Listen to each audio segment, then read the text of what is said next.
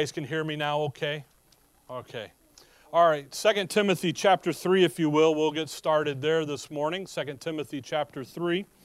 And uh, as we start the new year and uh, so forth, I, I just kind of want to look at a few things th- th- these coming weeks as we kind of build up to our annual meeting, but just really also as we come into a new year. Uh, I've been reading online in different uh, survey groups and so forth, and, and uh, every one of them, it's amazing, says that 2021 will, will be worse than 2020. It's not going to get any better, it'll be worse. So I'm like, okay, now, and, and it's fascinating that out of the three or four survey groups that I was looking at, almost verbatim with each other was the same reasoning. Not, so it wasn't even a different in re, and it wasn't a different in a politic thing or a money thing or COVID thing. It was just everybody, no matter who's in, who the president is, okay, because I had one group for Trump, one group from Biden, and no matter what happens mid-January, 21 is going to be worse than 20. And I got, it made me start thinking and going, you know, wow, what, what does the Word of God say about that? And uh, this morning I want to look at us about living with hope in view. if it's going to get worse, might as well look on the sunny side of it. And what brought what came to my mind was 2 Timothy 3 verse number 13. And uh, the verse says, "But evil men and seducers shall wax what?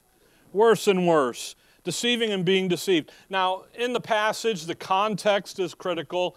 He's talking about saved people, he's talking about the church, the body of Christ and church history and everything. But what is the design? What's going to happen? It's going to get worse and worse. So here I am reading, you know, Barna and Lifetime and all these guys, and you know what? And I'm like, it's not a surprise to me. It's going to do what? Get worse and worse. Come over with me to Romans 8, just real quick here. Romans 8. And, and what's fascinating about it is the reasoning behind it getting worse and worse. It, it, when you woke up this morning, I hope you said, Thank you, Lord, for another day of grace. And if you didn't, you ought to.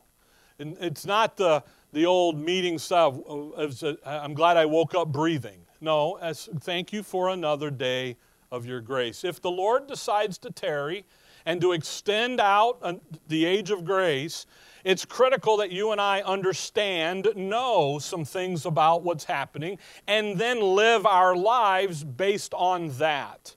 If we lived our lives based on the politic or the economic or the social things of the day, you know what we're living? We're, we're living in a worse, it's just going to get worse and worse. Okay?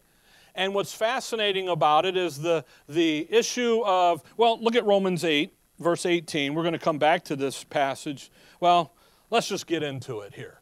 Romans 8, verse 18 For I reckon that the suffering of this present time are not worthy to be compared with the glory which shall be revealed in us. What's going to happen right now? It's going to get what? Worse and worse. How do I know that? The book said so. Let's pray and go home. It's amazing to me how we were talking about this last hour. How, if, if I ask you, Are you saved this morning? you would say yes. How do you know you're saved? How do you know that Christ died for your sins, was buried, and rose again the third, for, the third day? Not the first day, the third day. And, and, that, and that your faith and faith alone in that justifies you, secures you from an eternal penalty of the lake of fire. How do you know that? Because the scripture says so. So when the scripture says that and we 100% boom confident of that, then what's our problem when it says it's going to get worse and worse that we don't believe that verse? What's verse 18 say? The suffering of this present time is going to continue to be a condition of suffering. So when you look around at what's going on, and boy, when life dumps on you, it really kind of dumps on you sometimes. We should not be surprised. We know what God's doing today. He's forming the church, the body of Christ. He's extending another day of grace. He's not holding sinful man accountable yet for their sins. That's coming 2 Corinthians 5. He's not, he's, he's long suffering. He's forbearing some things right now. And we uh, are grateful for that, don't get me wrong. Okay? He was a grateful day, the day of your justification, that he didn't end it the day before. When you think about it. So when you think about what's going on, I just, I, I just, worse and worse. Look over at 2 Corinthians 12. 2 Corinthians 12. What should our perspective be then? Well, I'm going to live with a hope in, in mind, a hope in view, my hope in view. Look at 2 Corinthians 12. By the way, can I just say that God's not going to rescue you from the situations and circumstances of your life? He will rescue you one day from this present evil world. It's called the rapture, if you're alive and remain when He comes back. But He's not going to reach down and, and protect you and rescue you because that's not, that's not what he's doing today. That's why said we understand what he is doing today. What is he doing today? He's forming the church, the body of Christ, creating an entity here, the, the, the local church specifically, but he's creating this body that goes then out and lives puts on display his life. If you, if you think about, look at verse 9. Paul here, he's been praying for the thorn and the, the messenger from Satan to buffet him. He's prayed three times for the Lord to, for it to depart. Verse 8, verse 9. And he, who would the he be? The Lord, right? Said unto me, Here, now let me ask you something. Is the Lord the Word? John 1 1 says he is. So, what is the word going to say to Paul? Okay?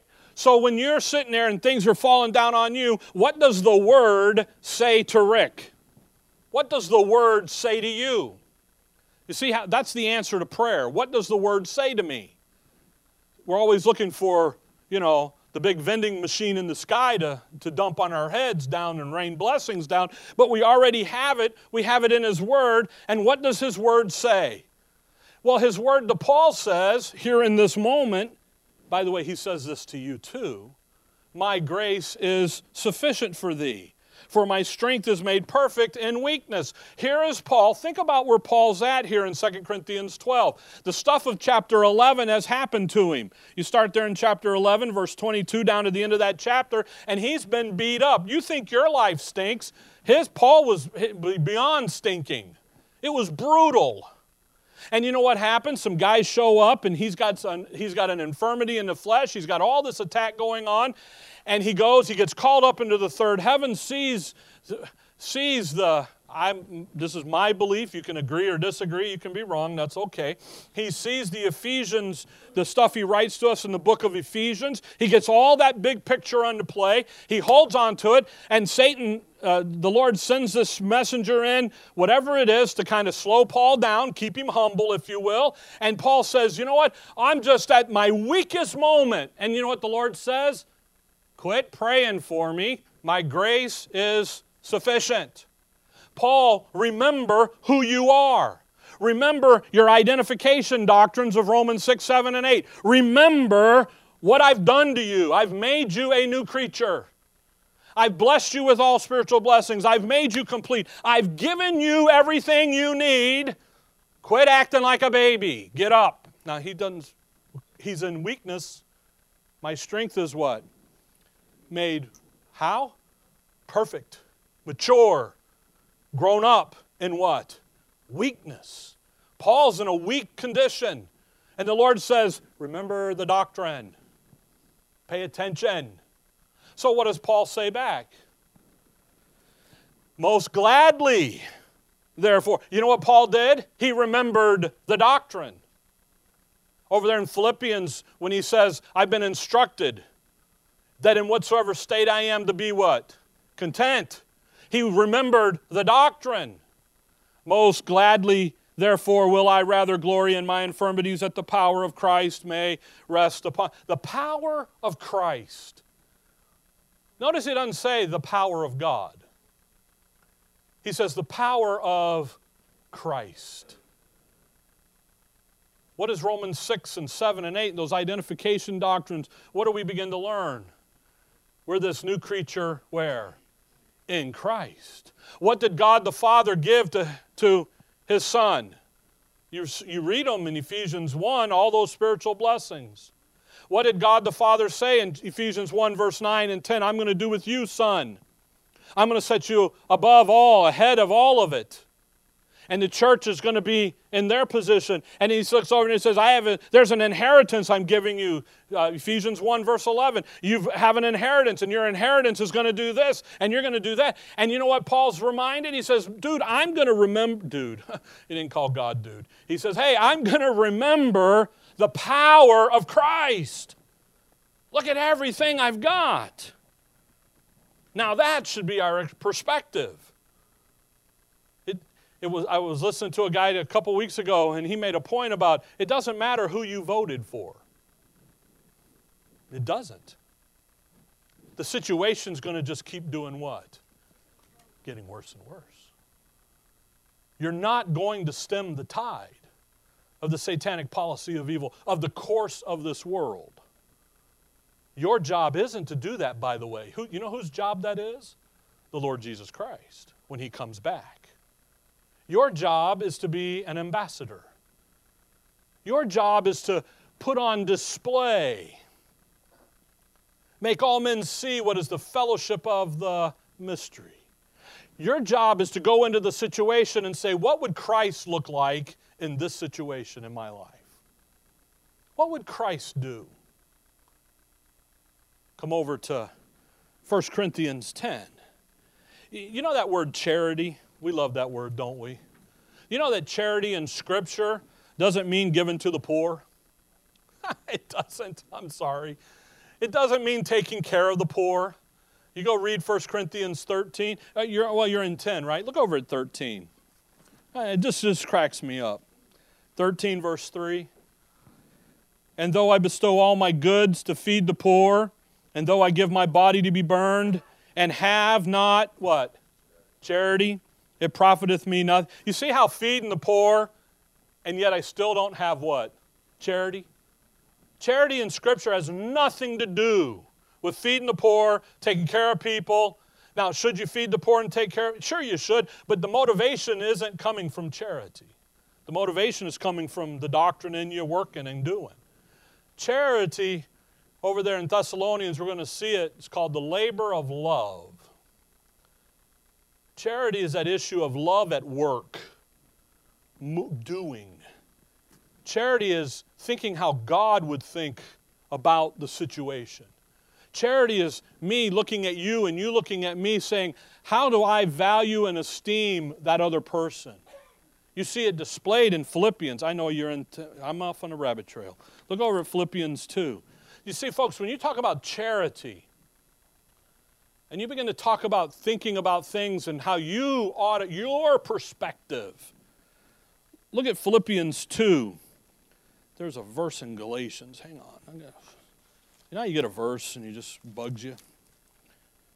Okay, look at Galatians 2. Look at verse number 2.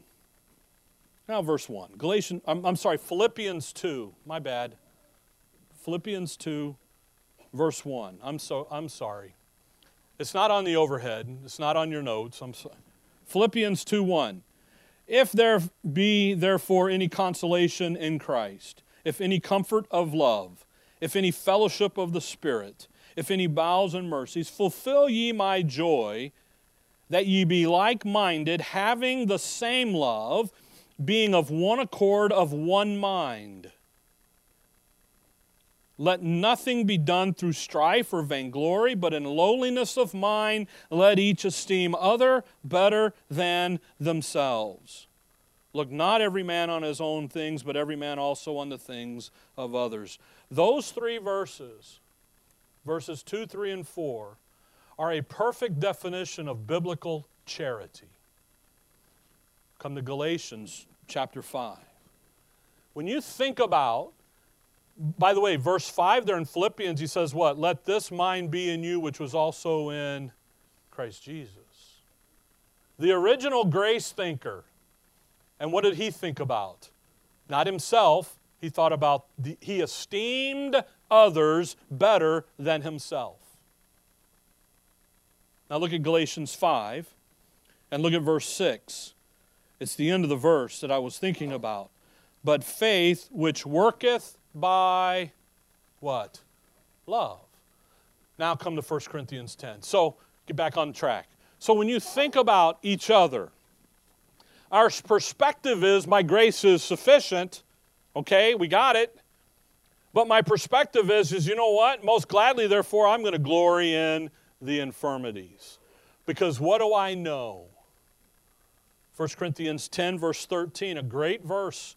Paul just kind of slides in here, talking about, in a section about some things with Israel and what was going on, uh, written for our learning and so forth. 1 Corinthians 10, 13. There hath no temptation taken you, but such as common to man. This verse is a great verse. When you think about what happens and what comes up in life, guess what? You're not the only one that's upset about the election. Can I just tell you that? You know how you know? Just get on TV or online and you find it quick. You're not the only one that's upset about Alabama winning the football game. I was asked how I was going to work that in today. By the way, I got my Alabama socks on this week. Next week's too late, okay? So you how do how you're not the only one. That's what's common to man. That's a wonderful thing. When things happen in your life and things begin to come in life, guess what? You're not special. Because you know what us Christians think? We're special. And guess what? You're not. Wait a minute. I'm a child of the Most High. Yeah, you are. A saint of the Most High. Yes, you are.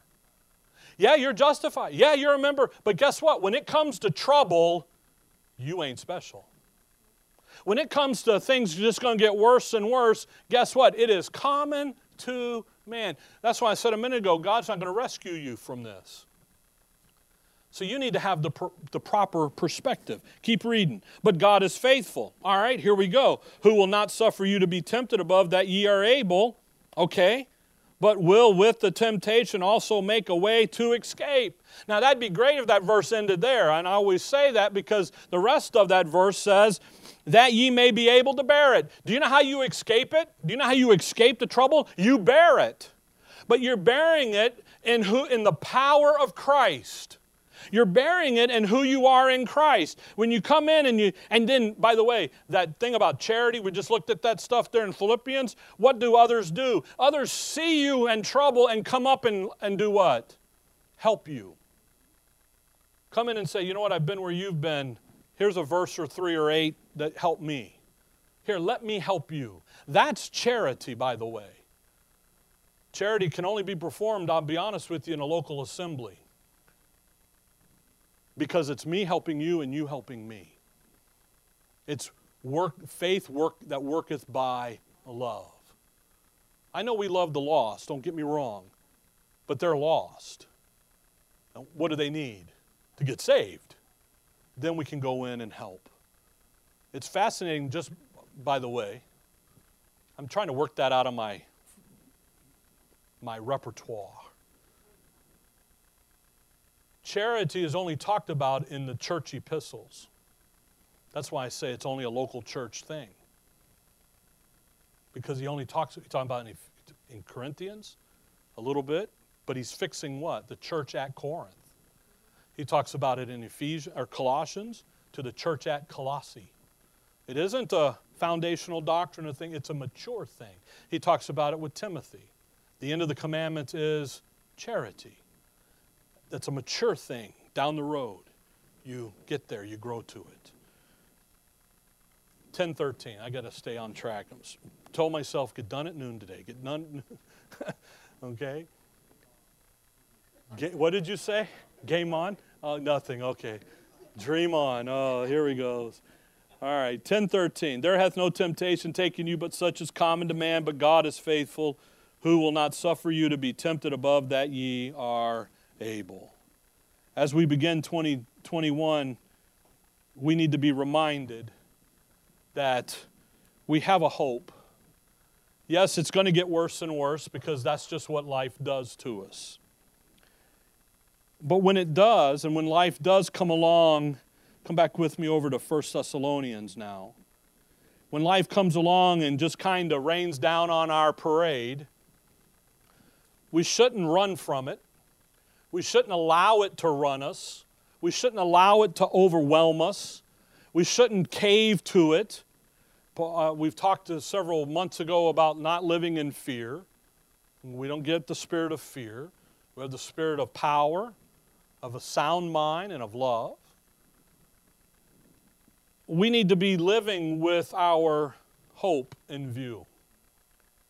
And it's a fantastic thing when you begin to think about our future. The now is nasty. Uh, you know, this is the third day of the new year, and they're like, Rick, you're, you know, Debbie Downer here. No. It, it, you could have the best 20, 2021 could be your best year of your life. I understand that. And it should be when you have the proper perspective. In 1 Thessalonians, you have Paul talk about our future talks about the event we call the rapture. He talks about some things here in, in the beginning of the, of the, of the book, of, of the chapter here in chapter 1, that I think we need to be reminded. If you look at verse 3, look at the first word remembering. Now, Paul's talking about the church at Thessalonica. By the way, they were a mature church. Uh, uh, Spurgeon said one time, when you find the perfect church, don't join it, you'll mess it up. Well, the closest thing in Scripture to the perfect church has been recorded as Thessalonite, as the Thessalonians. The thing, though, is, is they had problems too, okay? And they had some issues as well.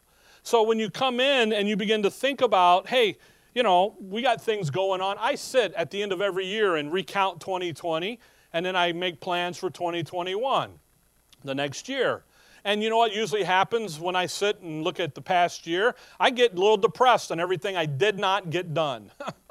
you know, because there's things I'd like to get done. And then I move them over to 20. I got one item right now, I'm not going to tell you what it is. I've been kicking for 15 years. I just can't get to it. And I'm hoping to get to it this coming year. Why? Because you got plans, you got goals you're going to do. And so and when you do that, 1 Thessalonians 1 verse 3 comes to my mind all the time. Whereas Paul begins to say to him, remembering without ceasing your work of faith and labor of love and patience of hope in our Lord Jesus Christ and in the sight of God our Father. Paul lays out for us three, three components in our thinking that need to be there our work of faith, our labor of love, and our patience of hope. Those are the three great marks of spiritual maturity, of growth. It's fascinating. There are seven judgments in, the, in Scripture, and one of the judgments is the one where Paul talks about judging yourself, where you take and sit yourself and look at what you're doing and comparing it to the Scripture and saying, Am what I'm doing what's right, and, and so forth. And one of the issues here is this issue of, the, of your work of faith and your patience of hope and your labor of love. Uh, 1 Corinthians 13, over there, verse 13 faith, hope, and charity. And the greatest of these is what? Charity. Again, you know why he says that? Because that's that ultimate mature level when you get to thinking about other people way before you ever think about yourself. That's when you get over there and you get to thinking about, hey, how would Christ think about this idiot that's in my face all day long yelling at me?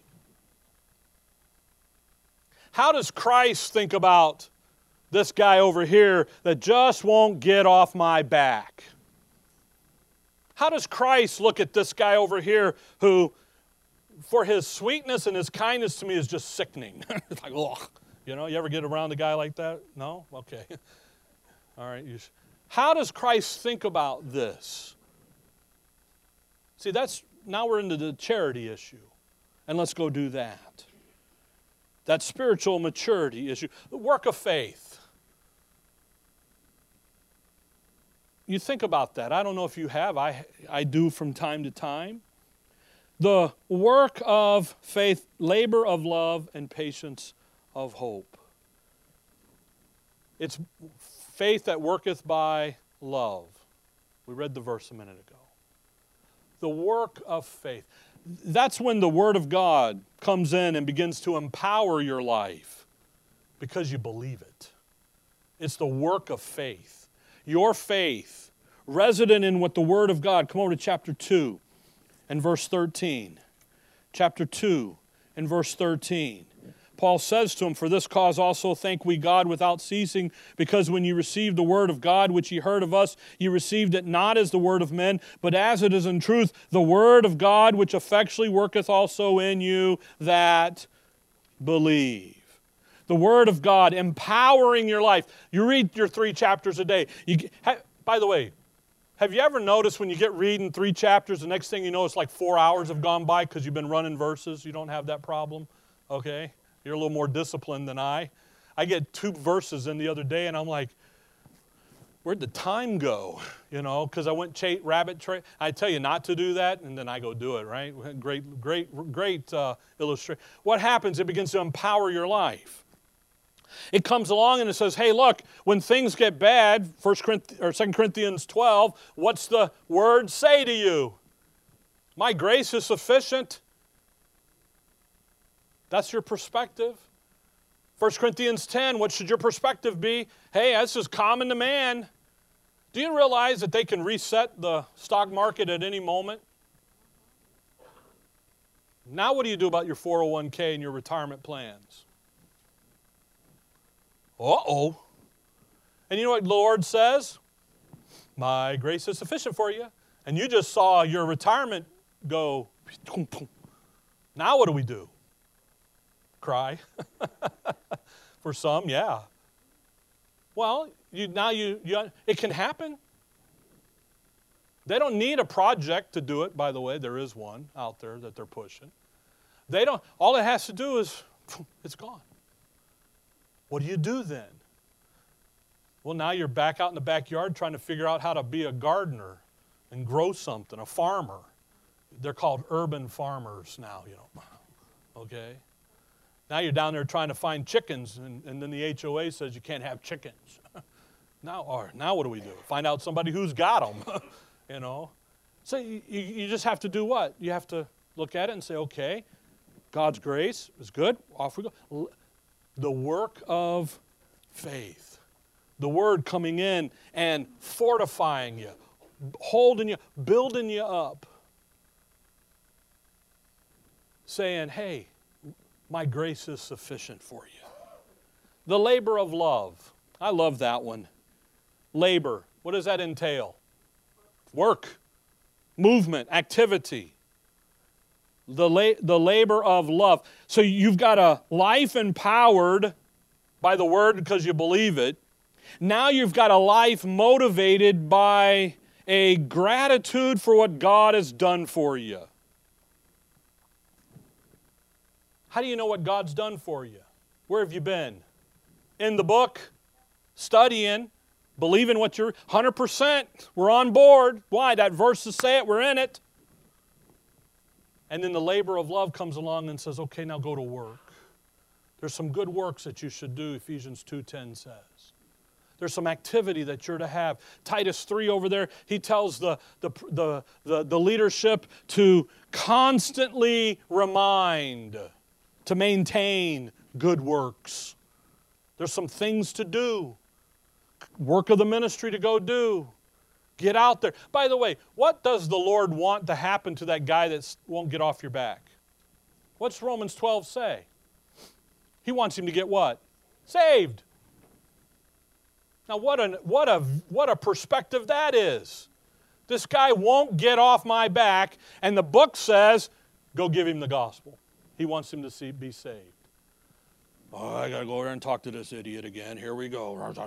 Hey, got to. Do you know where you're going to spend eternity if you die today?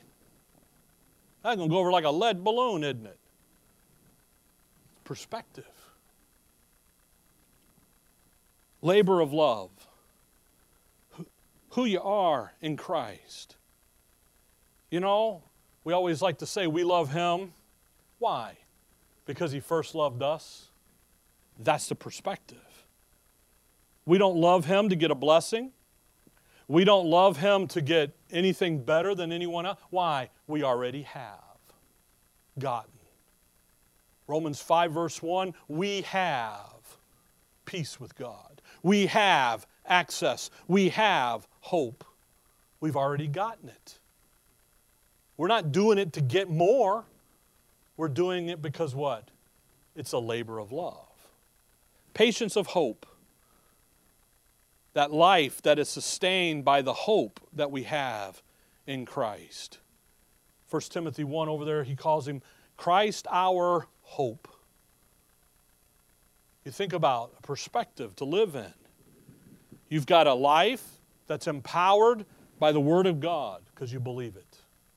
You've got a life that's now going to be motivated out of a heart of love and gratitude, a heart of thanksgiving, being thankful for everything that God has given to you, and then living a life that's just always sunny side on the dark, cloudy day. Because what do we know? The future. Boy, that's living with some hope in view. That's looking at it going, you know what? Yeah, it's going to get worse and worse. I already know that. But you know what? It doesn't have to run me, it doesn't have to overwhelm me, it doesn't have to control me. Because you know what I can do? I can live with knowing what's going on. In Romans 6, Paul says, Know ye not, knowing this, reckon this. Don't you know that? You should have known this already. Remember, we did that study a few weeks ago about wisdom, knowledge, and understanding? There it is. Now, the rest of the book of Thessalonians is about this issue of the hope, the patience of hope. And it's going to begin to focus in on that issue. And I just want to take the, the last couple minutes here looking at that issue and looking at the, the, this issue of the patience of hope. Living a life, having our lives be sustained by the hope that we have in Christ. I'll be honest with you.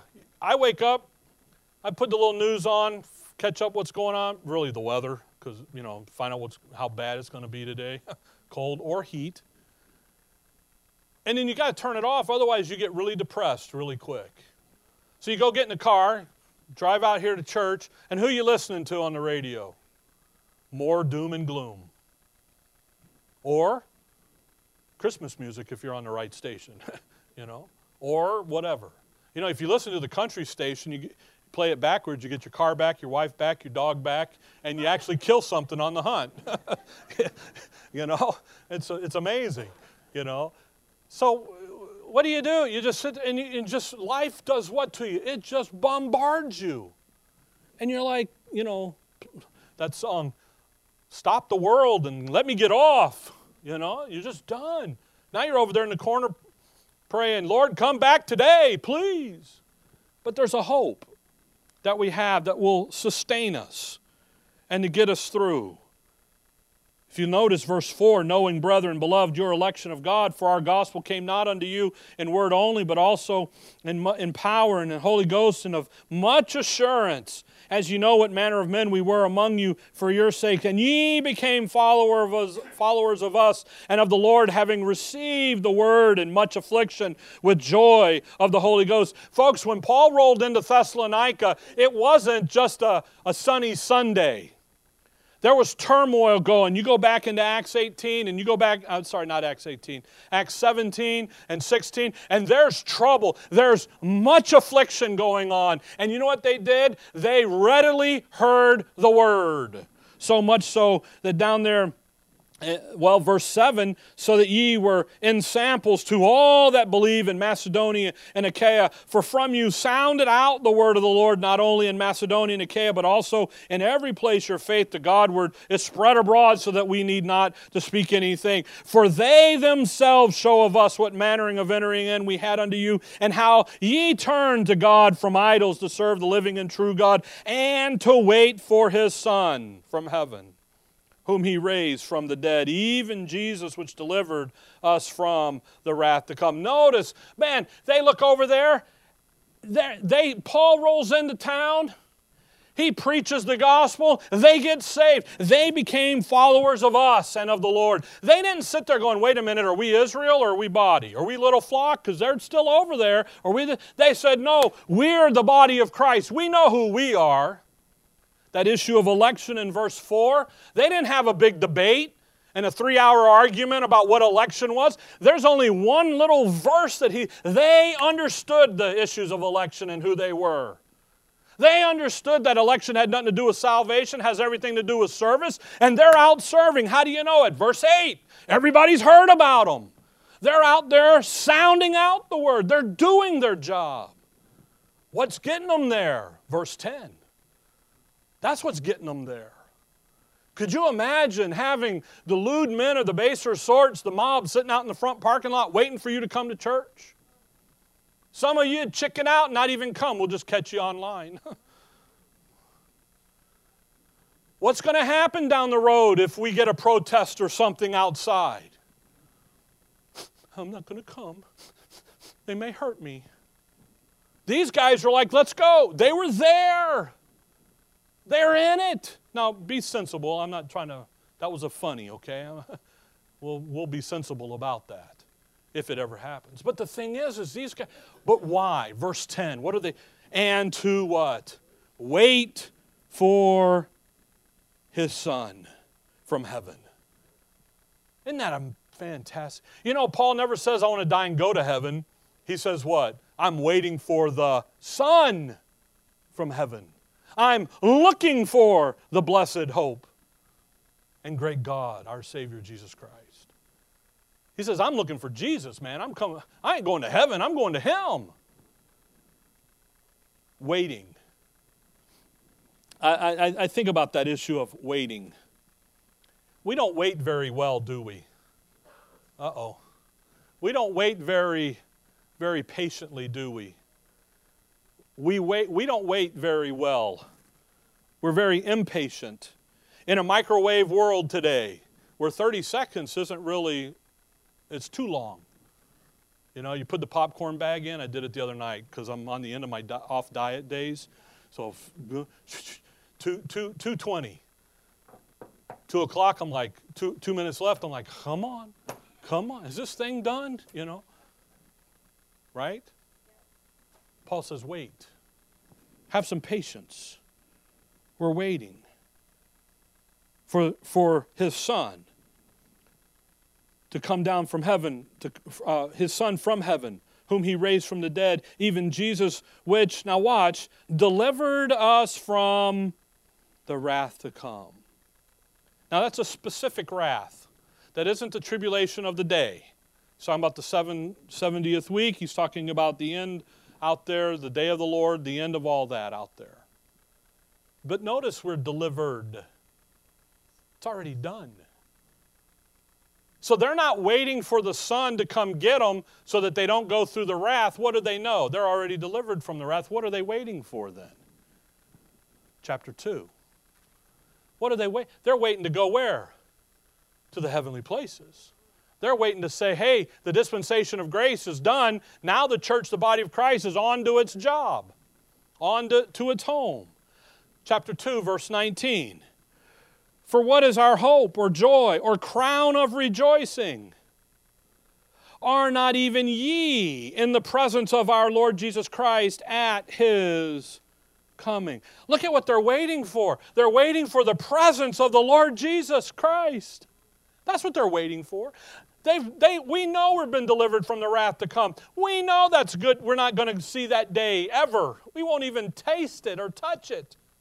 It's not appointed. Chapter 5, he says, We're not appointed under, the, under wrath. So what are we waiting for? The presence of our Lord Jesus Christ. It's fascinating. Paul says that the crown, his crown of rejoicing, is you. Isn't that wonderful? We got this bullwinkle, big old moose looking thing with a bunch of Burger King crowns all over it because he's the king, you know. We got all the, no, he says crown, one crown, singular. But it's not even a crown, it's a crown of what? Rejoicing. And it's you being there. You're there. Chapter 3. Look at what else they're waiting for. Chapter 3, verse 13. Chapter 3, verse 13 to the end he may establish your hearts unblameable in holiness before God, even our Father, at the coming of our Lord Jesus Christ with all his saints. There we go. Look at they're waiting for the Son to return so that they can be in the presence of the Lord and then in his presence then go be presented to God the Father. That's what we're waiting for. Boy, what a hope. What's something to think about in the miry mess? Chapter 4. You start in verse 13 and you run down to the end of the chapter, and here's the details of the event, of how all of that's to transpire. Verse 15 For this we say unto you by the word of the Lord. Here's his word. Here's his guarantee. Here's his handshake on the deal. That one day what's going to happen? That we which are alive and remain unto the coming of the Lord shall not prevent them which are asleep. For the Lord himself shall descend from heaven with a shout, with the voice of the archangel, with the trump of God, and the dead in Christ shall rise first. Then we which are alive and remain shall be caught up together with them in the clouds to meet the Lord in the air, and so shall we ever be with the Lord. And boy, what a guarantee! But the word of the Lord on this, his handshake, his stamp, his deal. He says, Guess what's going to happen? We're going to have a great reunion one day. For all of you guys that are waiting, or for all those that have already passed.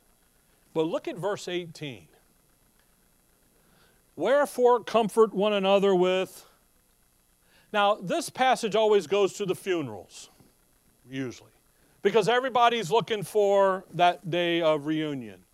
But think about it in the nasty now and now. All of the people say it's going to be worse.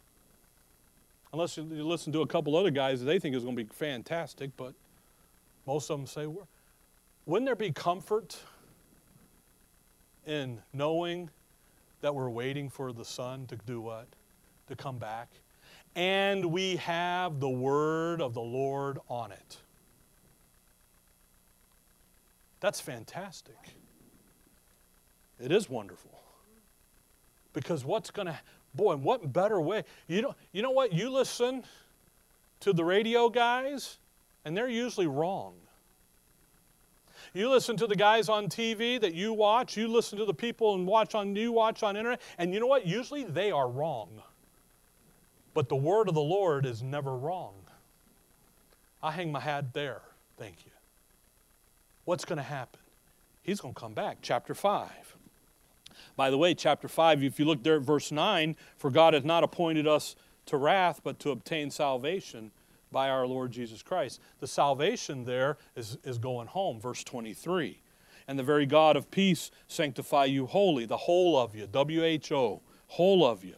And I pray, God, your whole spirit and soul and body be preserved blameless unto the coming of our Lord Jesus Christ. Every chapter has to do with something about us going home, but it starts in chapter 1, verse 10, with us doing what? Waiting for the Son. Waiting to come back, waiting for Him. Go back to chapter 1, verse 10. I don't know if you've thought about that. I, again, I have. I've, I think about it. Waiting. Have you ever waited for someone to come and visit a loved one and you just can't sit still and you're anticipating it? Waiting, holding a vigil. You're waiting. We are waiting for the person.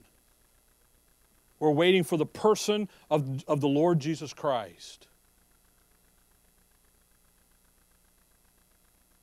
We're waiting for him. That's what's driving we're anticipating his appearance, aren't we not? You're not? I am. We're living our lives with a conscience that our Savior is going to come.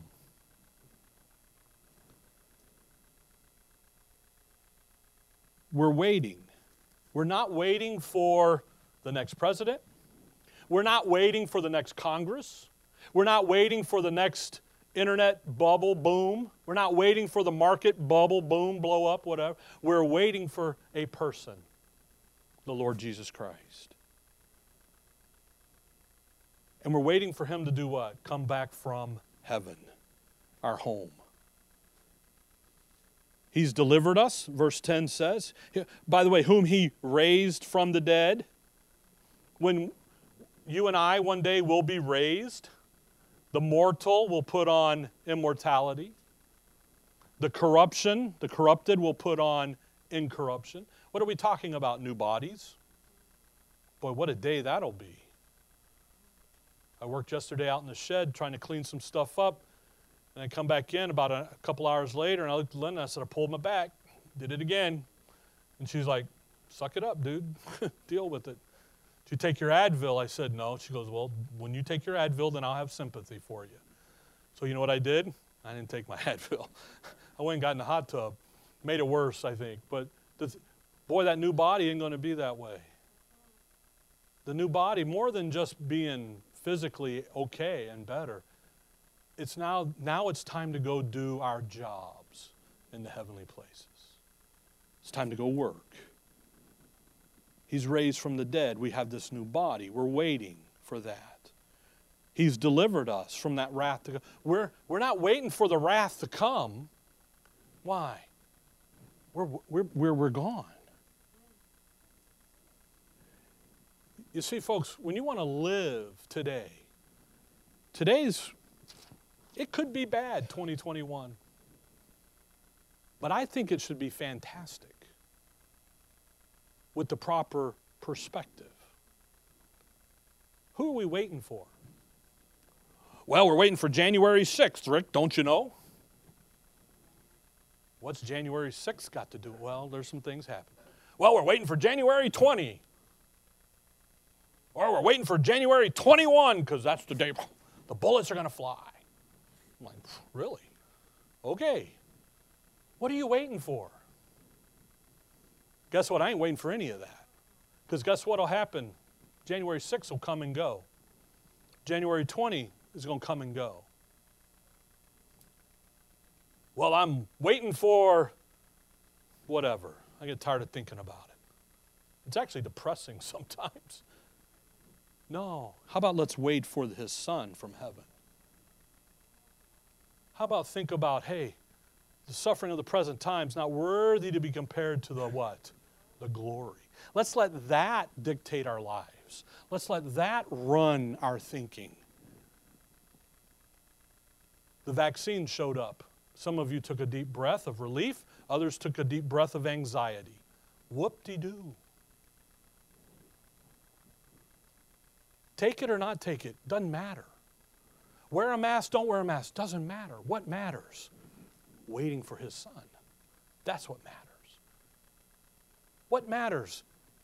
The, the moment is just a moment, and we got eternity. I know we all have our opinions. I'm not saying your opinion's right or wrong, by the way. What's your thinking? What's in your perspective? Well, I don't want to be around this. Then don't be around it. It's okay. But that's what you're thinking. The perspective. Have that proper perspective. Follow that? Man, that's living with hope in view. Paying attention to what's really real. John, Father, we thank you for the morning, Lord. We thank you for your word. We thank you for all that we have in your Son. We thank you for everything, for all sufficiency, for all grace, for all things. And Lord, I just pray that we would think about our perspective as we go into a new year, that we would have the proper perspective to live, to wait with patience for your return. And if your return isn't during our lifetime, that we would then live a life of gratitude for what you've done for us as we're out doing the work of the ministry, bringing praise and honor and glory to you. In your name we pray. Amen. All right.